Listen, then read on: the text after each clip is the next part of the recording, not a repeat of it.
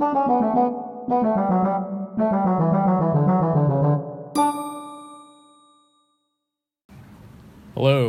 welcome to Small Findings. This is a podcast where I find out about things and I tell you about them.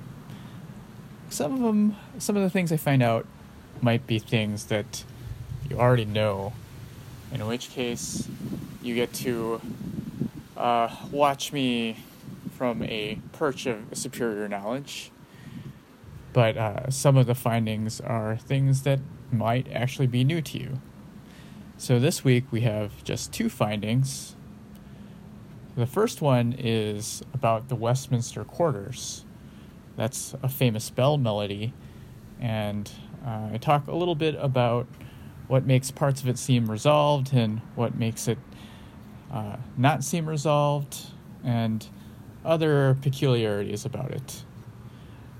The other finding is about how the human ear perceives a delay effect.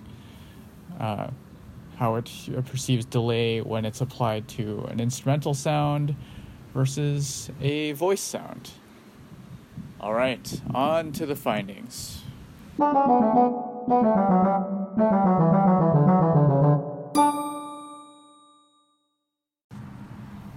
So, this is a re recorded finding about the Westminster Quarters because uh, it turns out I had recorded some fake news for the previous findings.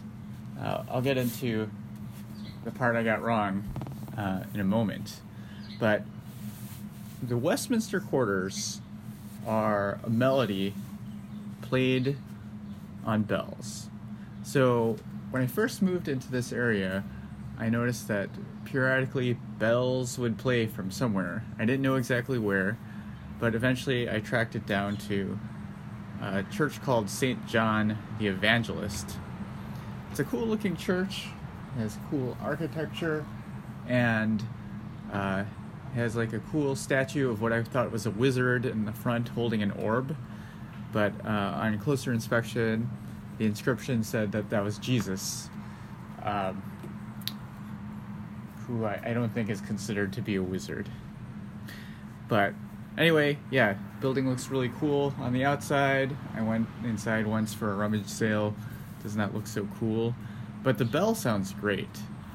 And the bells ring every 15 minutes throughout the day, which seems like a lot.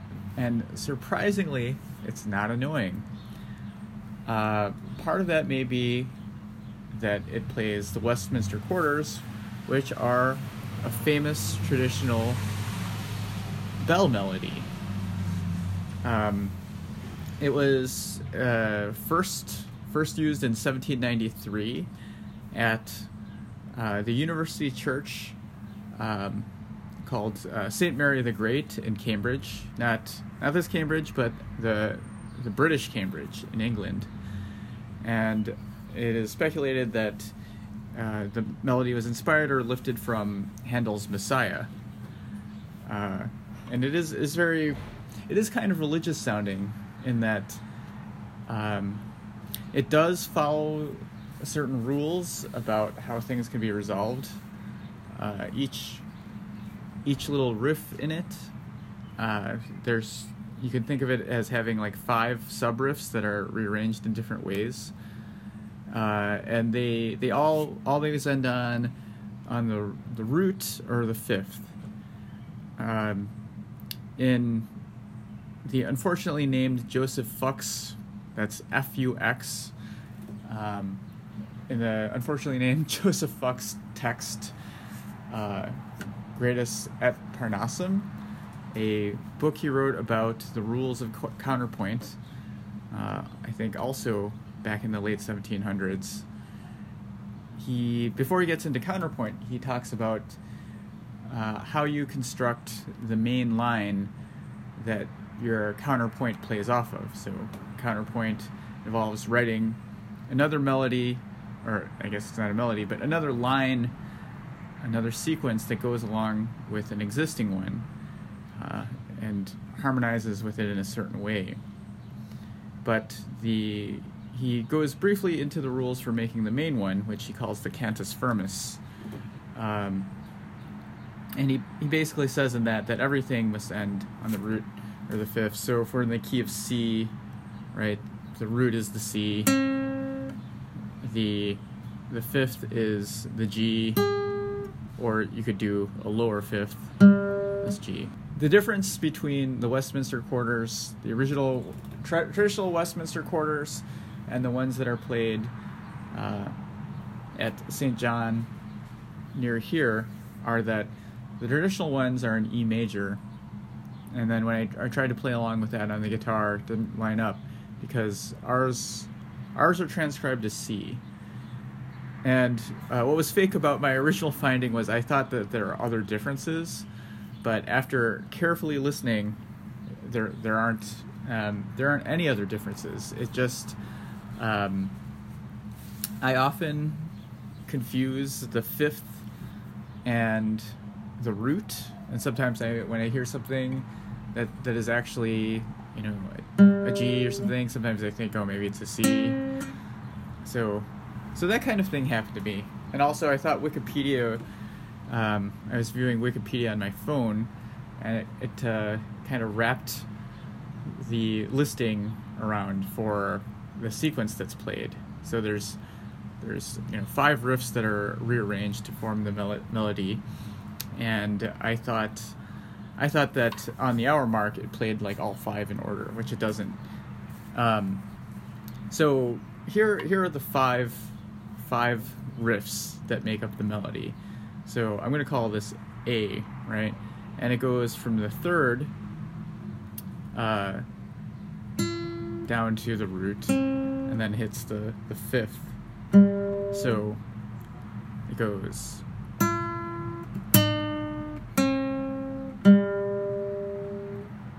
So that's that's what we'll, we'll call riff A, and then riff B also starts on the root, or doesn't, or starts on the root unlike the other one, and ends on the fifth.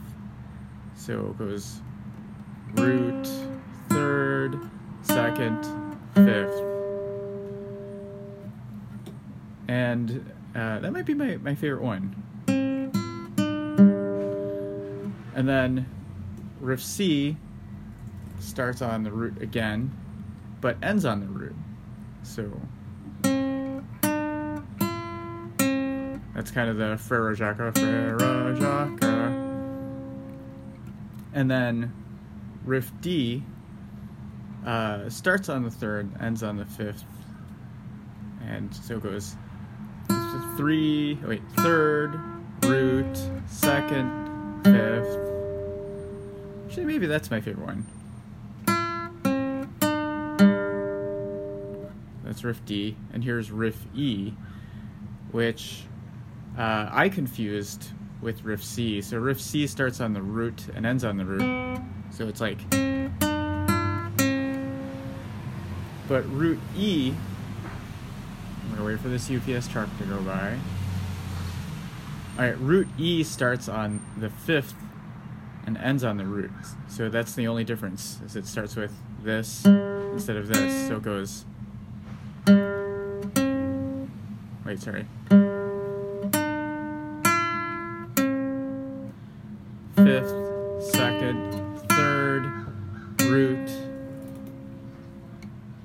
And so those are the five, uh, five patterns, five riffs. And on the 15 minute mark, we hear just riff A.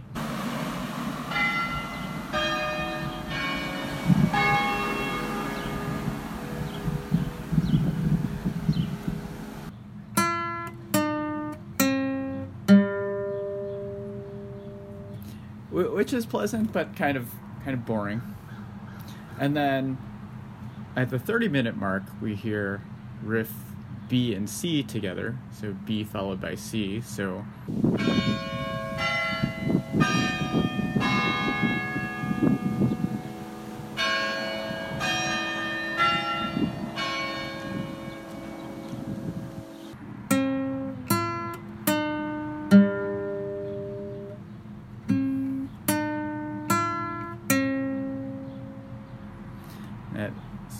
That again is. Uh, sorry.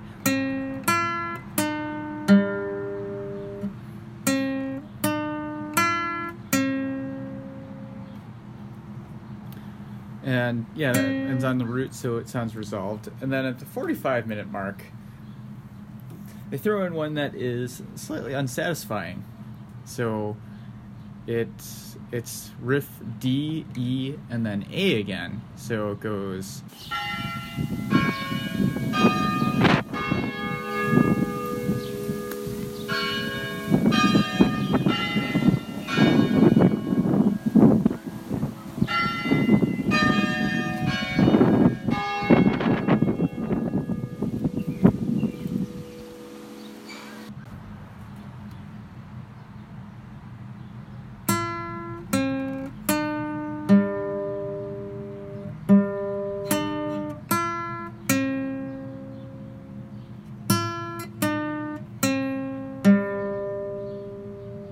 Ends right there. Just um, kind of yeah, and you have to wait another 15 minutes to get the resolution. So it.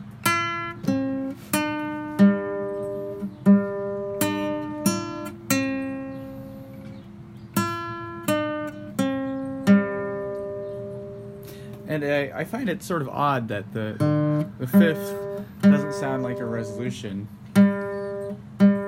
Like if you did something like this, it might work.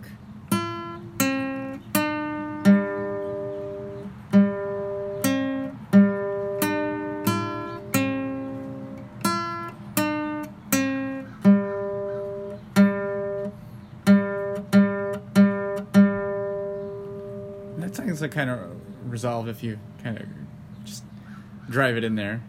But then it still sounds even more resolved if you actually play the root. And then at the hour mark, they play B, C, D, and E. Then they hit the fifth a bunch of times to tell you how many, what, what hour it is. So if it's four o'clock, it plays it four times.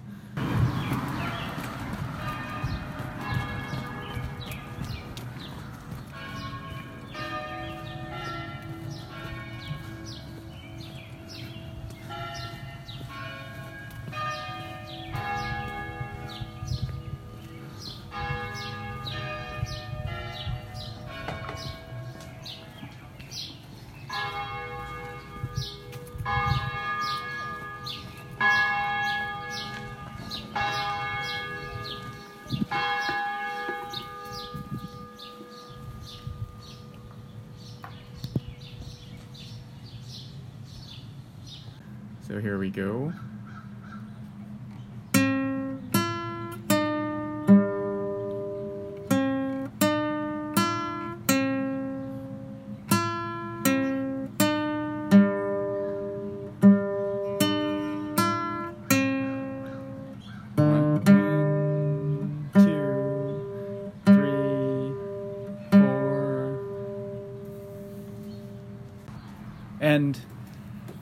Really know why playing the fifth a bunch of times doesn't leave you with a sense of non-resolution.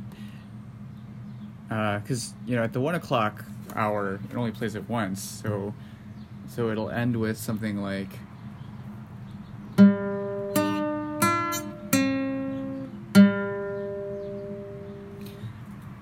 And I, I don't really know why, but it does it does sound resolved. So it's not like a matter of it just driving it into your head so you start to think, oh, that actually is the root, and now I am resolved. I think the other thing that's very interesting about the Westminster quarters is that it's in 5 4. So there are five beats per measure. Oh, wait. Here we go.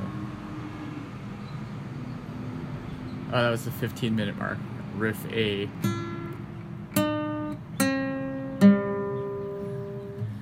But yeah, back to the 5 4 thing. It sounds like that's usually a, a time that's not like 2 4 or 6 8 um, or 4 4, something common, non uncommon like that is usually associated with jazz or progressive music or something like that.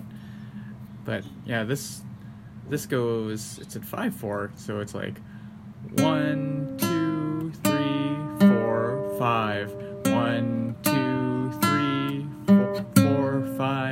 Sorry about all these mess ups here. Um, but yeah, you could hear that it's in five, which and it sounds natural. Uh, I think the other, the only famous example of five four I could think of is is like Mars Bringer Vor. So it goes one.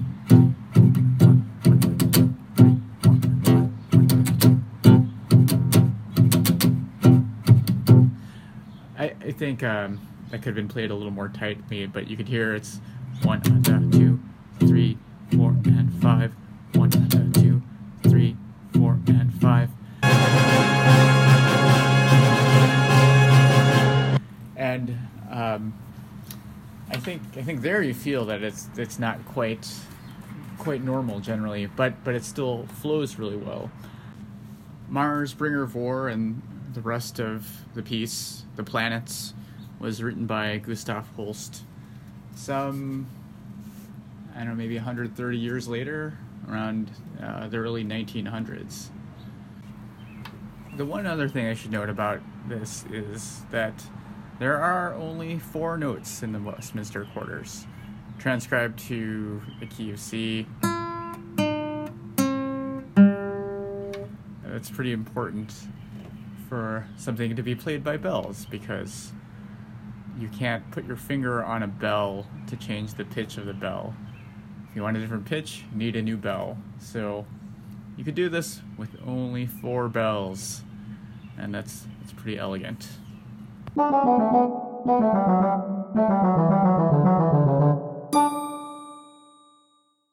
This finding is small in terms of magnitude, as in measurable magnitude. Um, it's about delay. So there is an effect, an audio effect, often used in music called delay.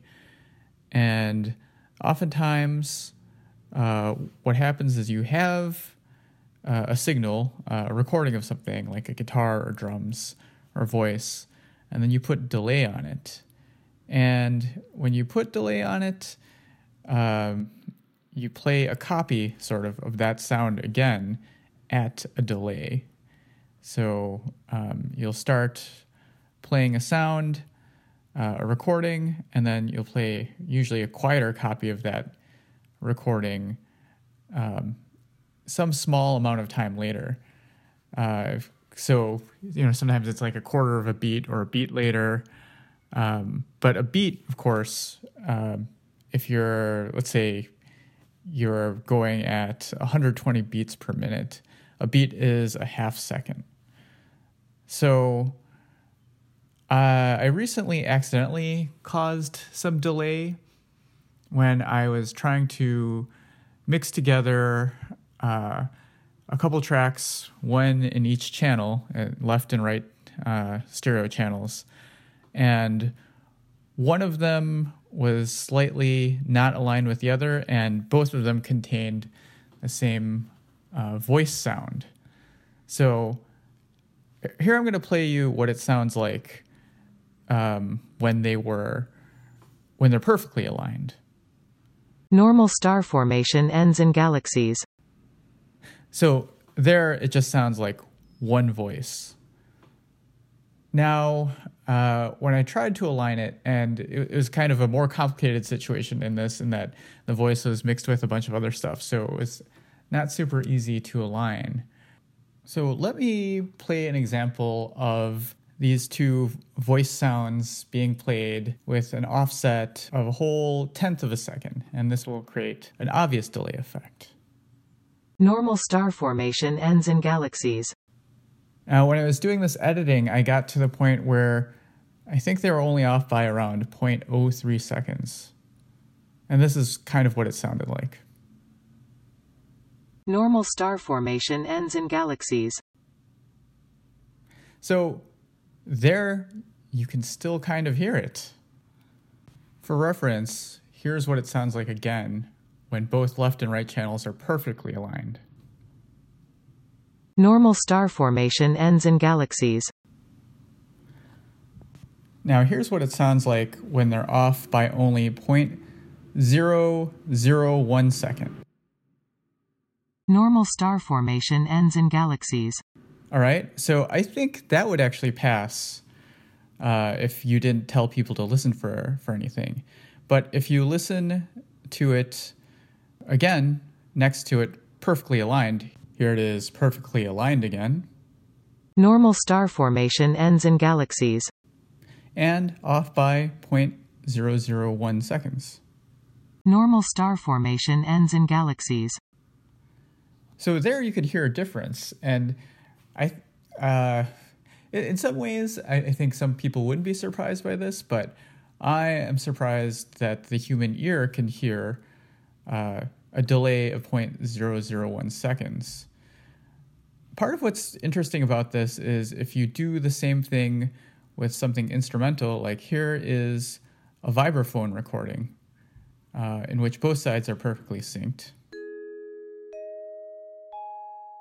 Now let's hear the vibraphone recording with uh, itself offset by 0.01 seconds. So uh, the left side will start at zero, and the right side will start 0.01 seconds later. Here it is.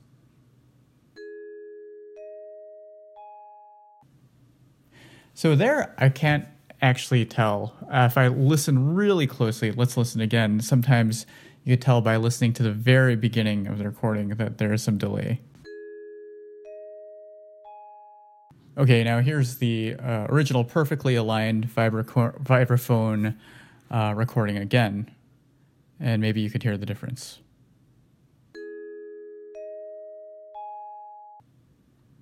We recall we were able to hear the delay with the the sample that used the voice sounds when it was only off by 0.003 seconds.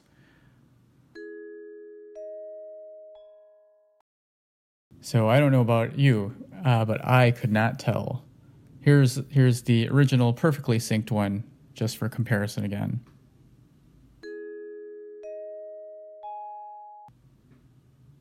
If you could tell the difference, you should uh, email me at smallfindings at fastmail.com just so I know that there's humans that could pick this kind of thing out.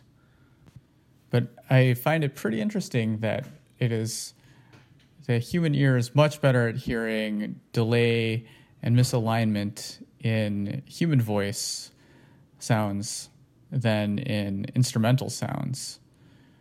I'm just going to leave the finding at that. Uh, you know, my, my speculation it relates to the familiarity with the human voice, but I'm, I'm not actually sure at all that that's the reason. But uh, even even without knowing exactly what the reason it is, I think it's pretty interesting.